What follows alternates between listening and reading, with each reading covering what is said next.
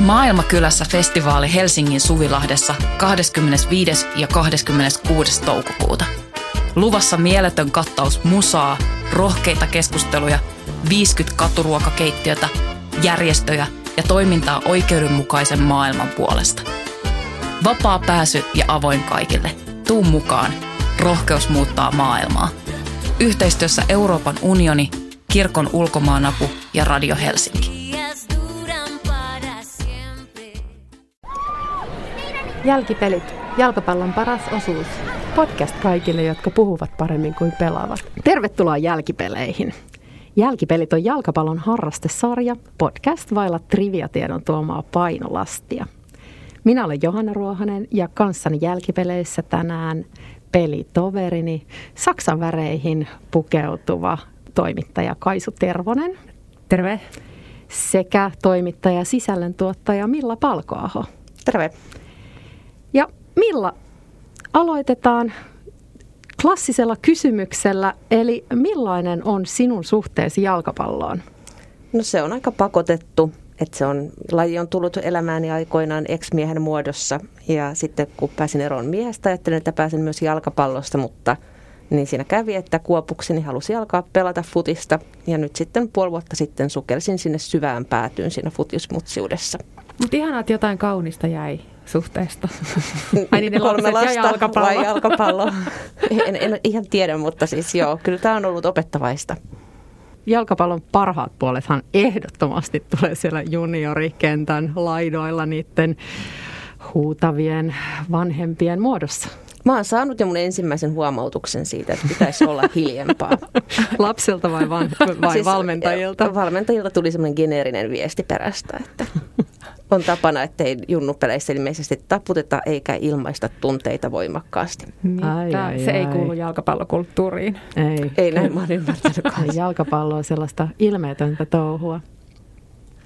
Ja ilmeettömyyteen liittyen, Kaisu, tässä saattaa liittyä nyt vähän päivän aiheeseen. Okay. Mutta kerrotko, että miksi Saksa? Tämä, tämä on vaikea tällaisia sydämen asioita, miten niitä järjellä selittää. Siihen liittyy jotain ihan sattumia. Mä oon jostain syystä tykännyt Saksan maalivahdeista, Oliver Kahnista aikoinaan ja nyt Manuel Neuer on mun suosikkipelaaja. Se on yksi asia, joka on ohjannut Saksan pariin. Ja sitten mä ehkä kun mä rupesin seuraamaan vasta joskus 2000-luvun luvulla myöhään jalkapalloa, niin sitten Saksa – Saksa tuli sellaisena uudenlaisena Saksana esiin. Okei. Okay. No tosiaan mä vihjasin, että Saksa saattaa liittyä tähän päivään. Mä toivon, että sä et ole nyt Kaisu liian pahoillasi mun valitsemastani aiheesta. No riippuu vähän, että mikä se aihe nyt sitten, miten se liittyy Saksaan. Niin, no, no vähän jännittää.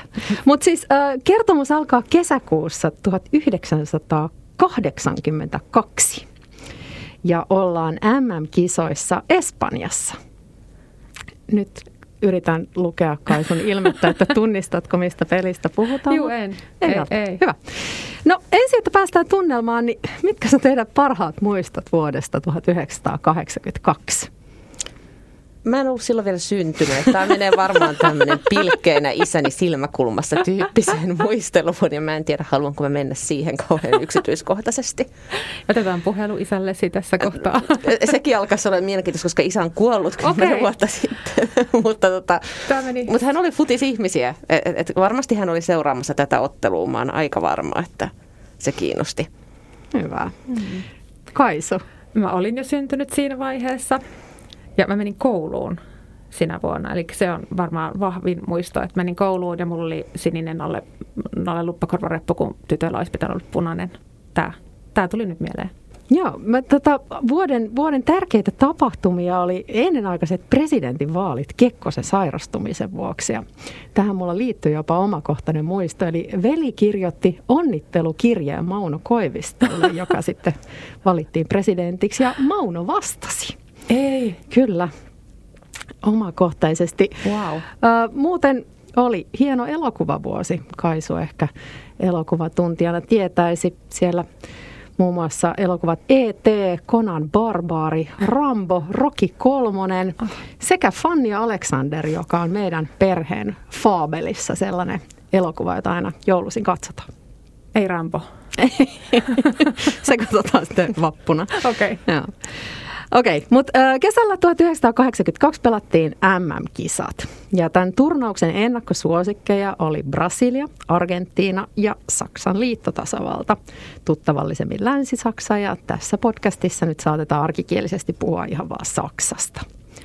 Ja kisojen ensikertalaisia taas oli Algeria, Kamerun, Honduras, Uusi-Seelanti ja Kuwait. No. Siis Uusi-Seelanti ja Kuwait on siis esimerkiksi ollut kisoissa ennen Suomea. Halusin tässä vaan huomauttaa tämän. Uh, alkulohkossa näistä kahdesta korista vastakkain asettui Länsi-Saksa ja Algeria, ja pelin ennakkosuosikista ei siis ole hirveän suurta kysymystä. Myös saksalaiset itse lähti tähän pelin melko itsevarmoina. He oli selvittäneet MM-karsinat maalierolla 33-3. Oh.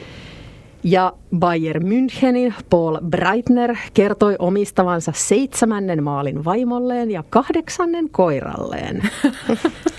Kelle ne ekat kuuluu? No valmentaja äh, Jupp Derval puolestaan uhosi, että jos häviämme tämän ottelun, hyppään ensimmäiseen junaan takaisin Müncheniin.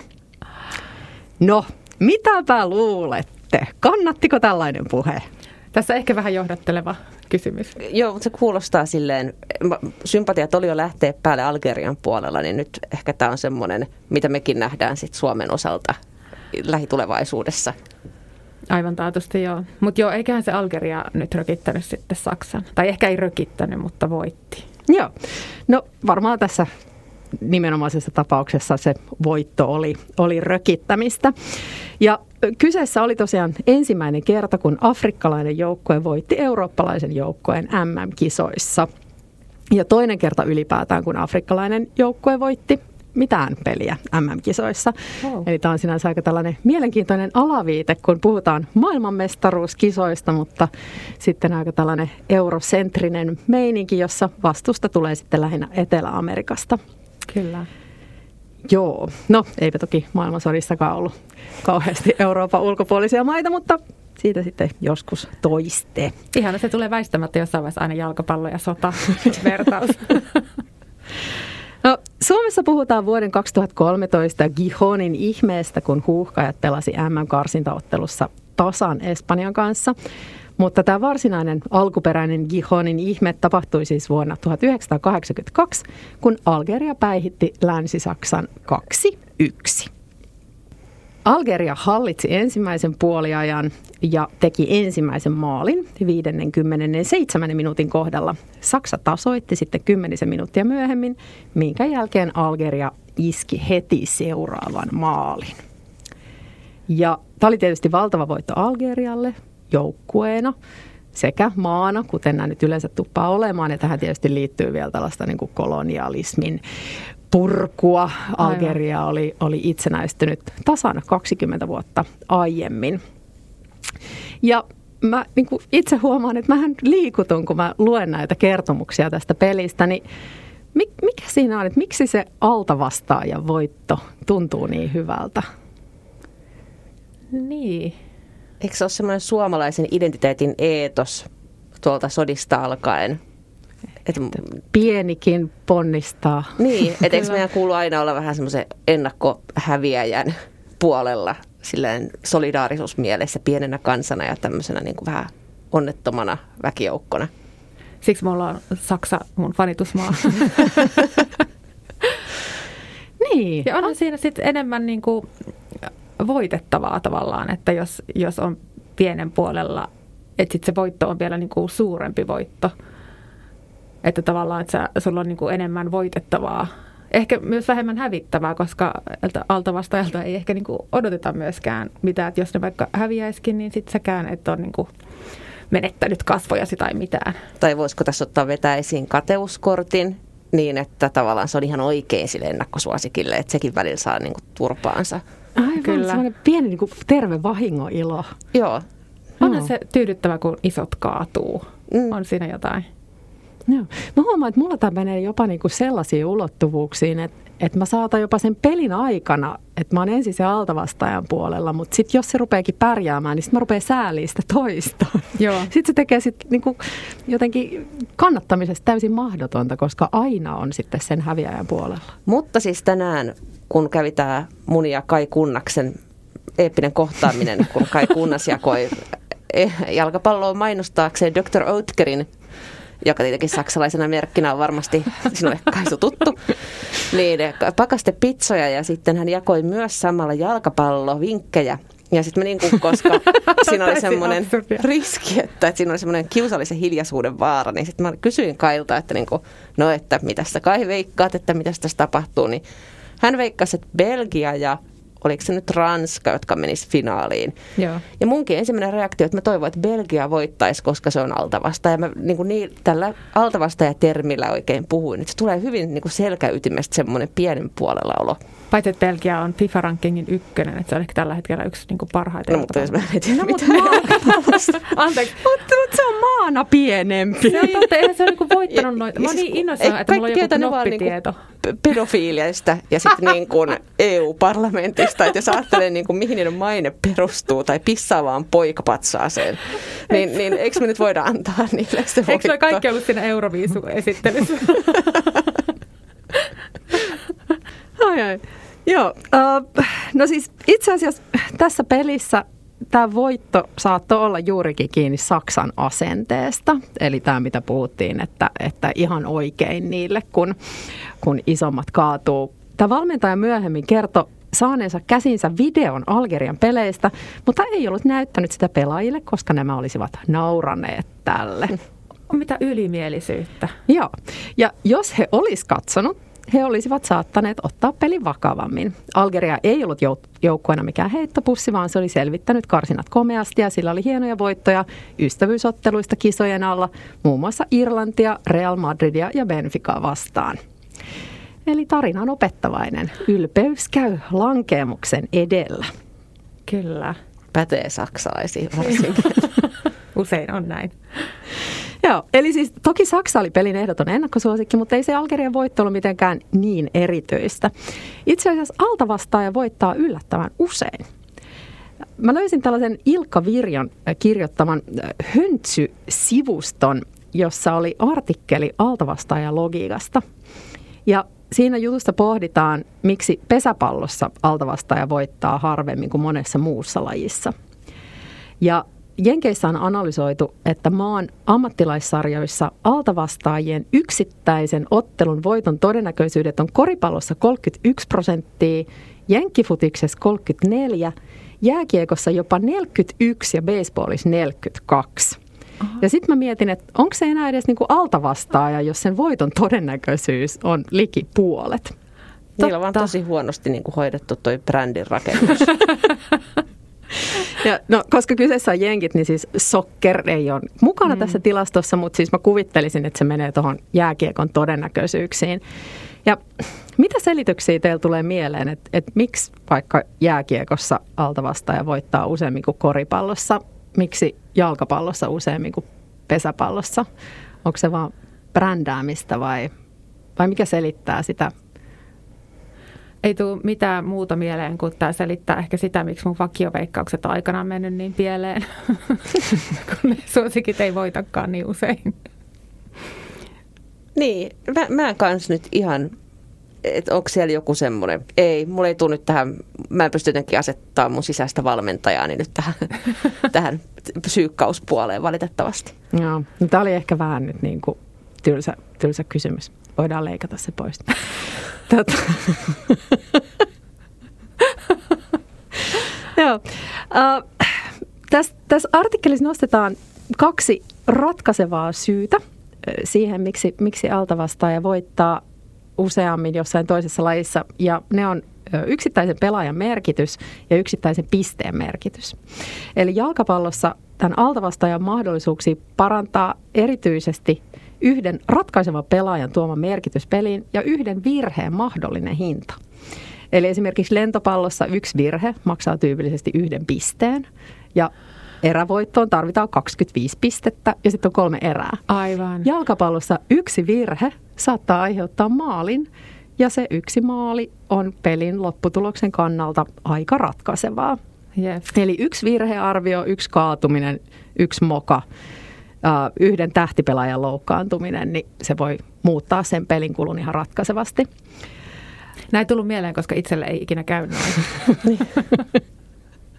Joo, mä löysin siis tiedon, jonka mukaan valioliigassa tehdään keskimäärin 2,7 maalia per ottelu. Okay. Eli, eli tosiaan yksi, yksi maali on aika merkittävä silloin. Ja peräti 30 prosenttia maaleista syntyy erikoistilanteista. Mutta joo, tämä altavastaajuushan on tietysti, tietysti ennen kaikkea tilastomatematiikkaa, eli kenen uskotaan voittavan, millaiset, millaiset vedonlyöntikertoimet niille annetaan. Kaitsu kertoi tänään, että ilmeisesti kaikista parhaimmat kertoimet on tällä hetkellä Englannilla. Okei. Okay. nyt tämä on niinku tämä insight, ja mä luulen, että ei ollut kauhean salaista, kun se mulle kaikki kertoi siinä pizzajonossa. Mutta. ja ihan, että olette jo niinku tolleen kaitsu, kaitsutteluvaiheessa. Mutta mä katsoin, mä olen toki tehnyt jo tulosveikkauksen. Mä olen joskus ollut veikkauksen kioskilla töissä, niin mulla on jäänyt tämmöinen veikkausharrastus toisinaan. Niin Pohjois-Makedonialla oli jossain vaiheessa korkein kerroin. Okei. Okay. Mutta se muuttuu koko ajan. Joo, no jotenkin voisi kuvitella, että Pohjois-Makedonialla on alle 42 prosentin mahdollisuus voittaa turnaus. Mutta... Siinä ja siinä hilkulla. Joo. No joo, palataan sinne vuoteen 1982. Tämän meidän puhutun pelin jälkeen Algeria hävisi Itävallalle, mutta voitti Chilen. Ja myös Saksa oli voittanut Chilen ja lohkon viimeisessä ottelussa Länsi-Saksa kohtasi Itävallan. Koska kaikki muut pelit oli siis pelattu, tiedettiin, että Saksan yhden tai kahden maalin voitto takaisi jatkopaikan sekä Itävallalle että Saksalle – kun taas, jos Saksa häviäisi, Algeria pääsisi jatkoon.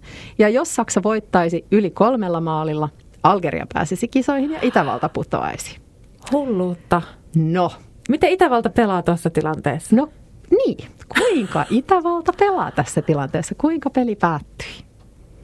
Tämä on jännittävää. Eli Itävalta aloittaa aika lepsusti, päästää se kaksi maalia ja sitten alkaa puolustamaan hurjasti. Tämä on tosi monimutkaista siis tämä systeemi. Et, et.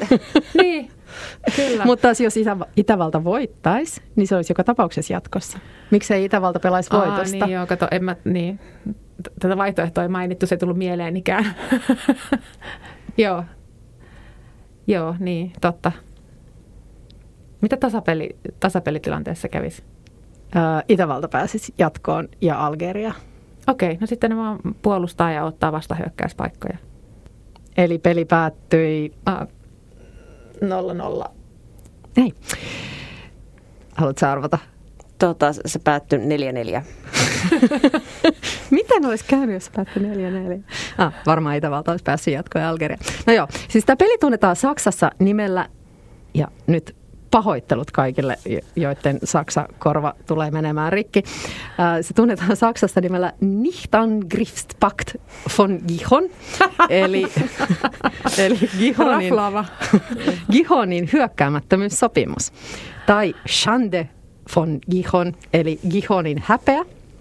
Ja Algeriassa se tunnetaan nimellä, nyt saattaa mennä vielä heikommin, Fadihat Gihon, eli Gihonin skandaali.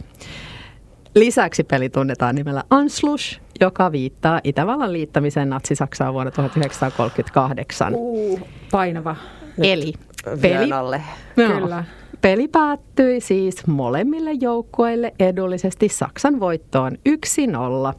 Pelin ainoa maali syntyi 10 minuutin kohdalla, minkä jälkeen joukkueet kevyesti pallottelivat loput 80 minuuttia. Ei laukauksia, ei juuri taklauksia, Aivan kuin tosiaan käytössä olisi ollut hyökkäämättömyys sopimus. Häpeällistä. Ja mm. nyt mä alan Johanna uskoa, että sä valitsit tämän kiduttaaksesi mua. No mutta kuitenkin sä, sä avasit, että sun fanitus on alkanut tämän jälkeen. Niin mä, mä toivon, että sä pystyt antamaan anteeksi tämän.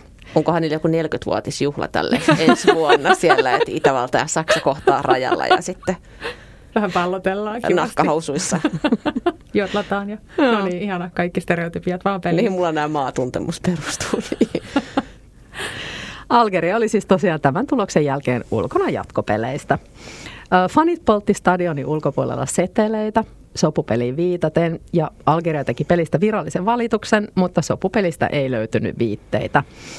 Kuitenkin sellainen seuraus tällä pelillä oli, että FIFA muutti turnaussääntöjä siten, että kaksi viimeistä peliä pelataan aina samaan aikaan, jolloin ihan näin niin kuin tarkka ja korkealentoinen laskelmointi ei ole mahdollista. Mutta hyvä, Tää, tästä tuli selitys myös sille, että miksi ne jatko, jatkomatsit on aina niin kuin aikaan, mikä on ärsyttävää, jos haluaisi nähdä molemmat. Mm, se on Saksan vika. Se on Saksan syy. Kaikki on Saksan syy. Pitää miettiä asioita uusiksi tämän podcastin jälkeen mm. jossain kyynel silmäkulmassa tuolla Mun mielestä kostoks vaan nyt alat kannattaa Algeriaa.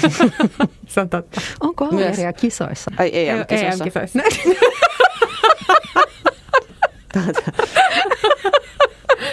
Soitetaan hei Kaitsulle.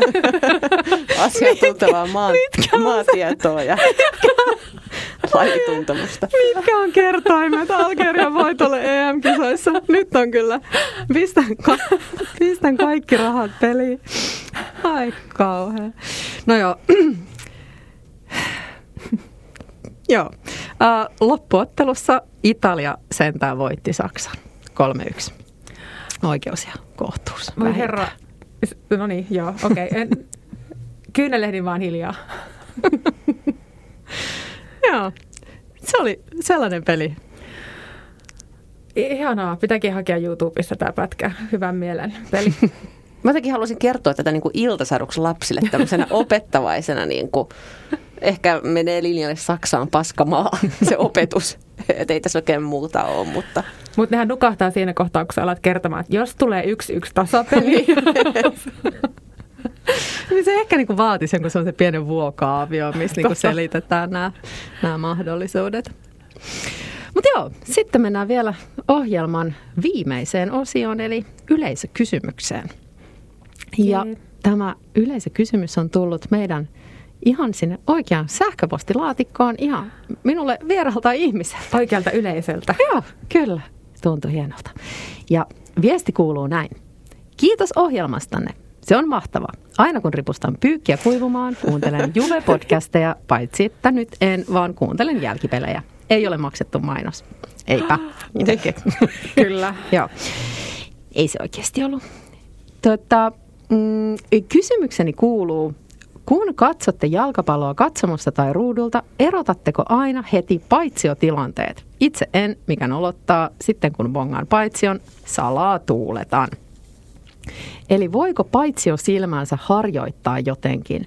En pelaa itse, joten se ehkä osin selittää tätä, mutta ei kokonaan. No niin, mitenkäs on paitsio silmän laita? No siis todellakin voi harjoittaa, koska, koska mitään sen, eihän sitä alussa huomannut ollenkaan.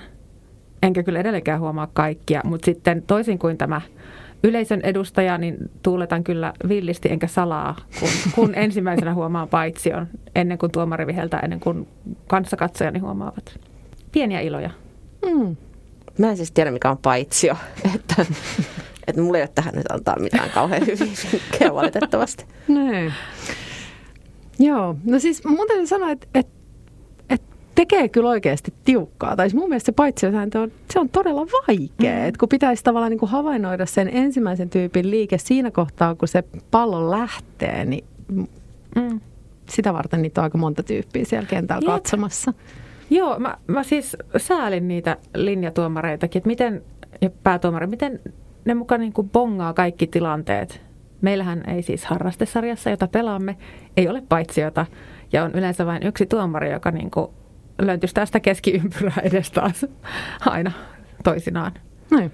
Mutta niin, siis to, tosiaan se pelaa, itse pelaaminen ei niinku välttämättä auta tähän ei. paitsiosäännön äh, niinku sisäistämiseen, koska sitä ei ole peleissä käytössä, vaan nimenomaan sitä voi hyödyntää, että, että yksi pelaaja hengailee siellä paitsiossa Kyllä. niitä niitä syöttöjä odottelemassa. Yhden pelipaikka on paitsio. Mulla on aika semmoinen käsitys noiden kuusivuotiaiden peleistä, jotka on ainoa, mitä mä oon katsonut, että siellä kans niin kuin idea on se, että siellä osa kattelee jotain perhosia tai kaivaa matoja siellä Aivan. maalin kulmilaina. Ne on parhaita otteluita. Ei, ei hirveästi sapupelejä. Ei.